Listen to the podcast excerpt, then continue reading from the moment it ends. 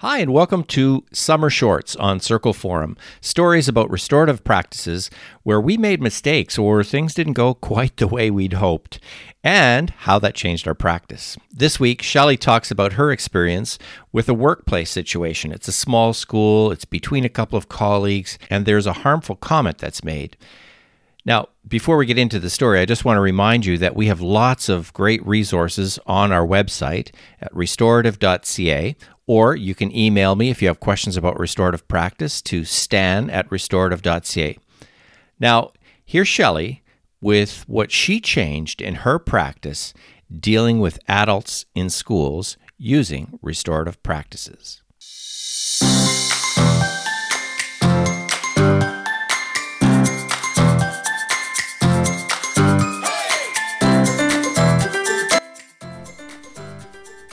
Reflect on my use of restorative practices and reflect on times when my practice has been changed by by what occurred in a restorative circle or use of restorative practice, the one that comes to mind initially is when I've used it with adults.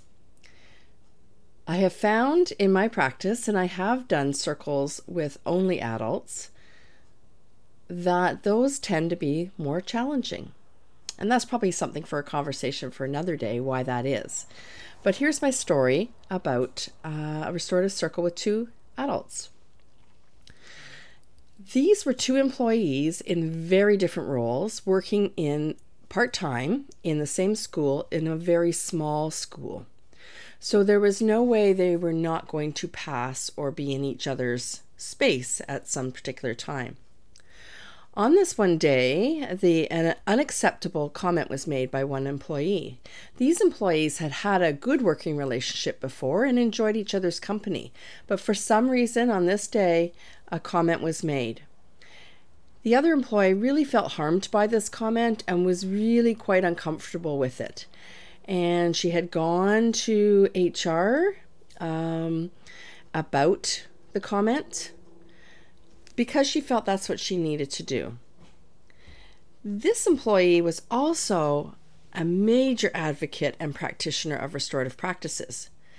So while she made the report to HR, she also made the suggestion that restorative practices be used because really what she wanted was for this other employee um, to understand the impact of his comment and to take responsibility for that comment and that things and learn from it and then that shouldn't happen again.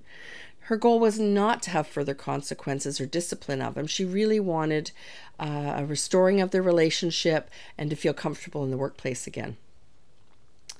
So, although nervous, the employee agreed um, to participate in the restorative practice. His union person also encouraged him to do so. They, I did have to meet with them also, the union representative, representative, to help help them understand what the restorative circle was going to look like, and what the goal of it was, and that rep was fine with that. The employee asked for his union rep to be there um, at the restorative circle, and so the rep was prepped as strictly as an observer.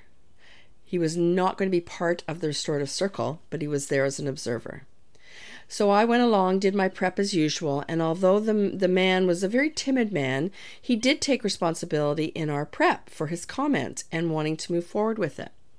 So during the circle, however, he waffled and he was not as clearly able to take responsibility for what he had said when he was with the employee that felt harmed. We went through the process.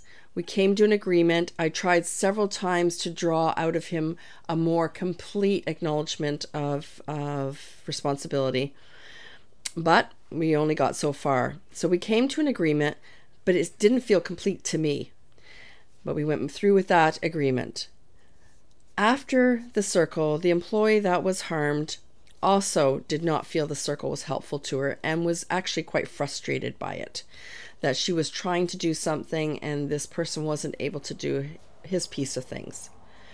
So, as a result, the employees did continue to work together in the same building, but the mending of the relationship never did occur.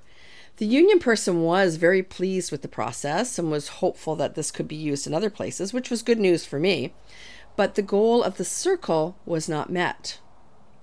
So when I reflected on that and I, I was thinking about what changed in my practice after that, two things came to mind. We need to be prepared to remind someone that they said and, and were prepared to do the circle. And if that's not happening, we need to be prepared to shut it down. Maybe this man was concerned about other ramifications since his union rep was there, or by acknowledging it to this other employee in front of people. I'm not sure, but he wasn't able to do it. So, first thing was to remind people that they said they were prepared to do this and had demonstrated that. The second change in practice was that at that time, I was seen as probably the most senior restorative practices person, and I was also trusted by the harmed party. But what I discovered, and when I've reflected on this, that I was probably too close to both both of these. Both I was too close to the parties involved, and there wasn't the comfort there um, of the other employee. And in fact, I was the supervisor of the person who had asked for the circle to occur. So that left me with some discussions afterwards with her and frustration from her. So, although I was most senior and most trusted, and the board saw me as a person they would trust to do this, I probably wasn't the best person to do it. So in future, those were those were my changes in practice, really examining those pieces before moving forward, in particular with adult restorative circles. Shelley's had a lot of experience working in circles with students in classrooms, and she's also reflected on some of the work that she did with adults. And it's interesting that that also shapes her practice in terms of First of all, just holding people accountable for what they said when they were doing the preparation work with her. And secondly, to just look at herself too and see if she's the best person to actually be facilitating the conversation because of her role as a supervisor. It's not that it's impossible, it does make a difference, however. And I love how she added union reps to the conversation. I think they can be very, very helpful. And they also require preparation to be part of the circle. Want to know more about restorative practices? Check out our website, www.restorative.ca.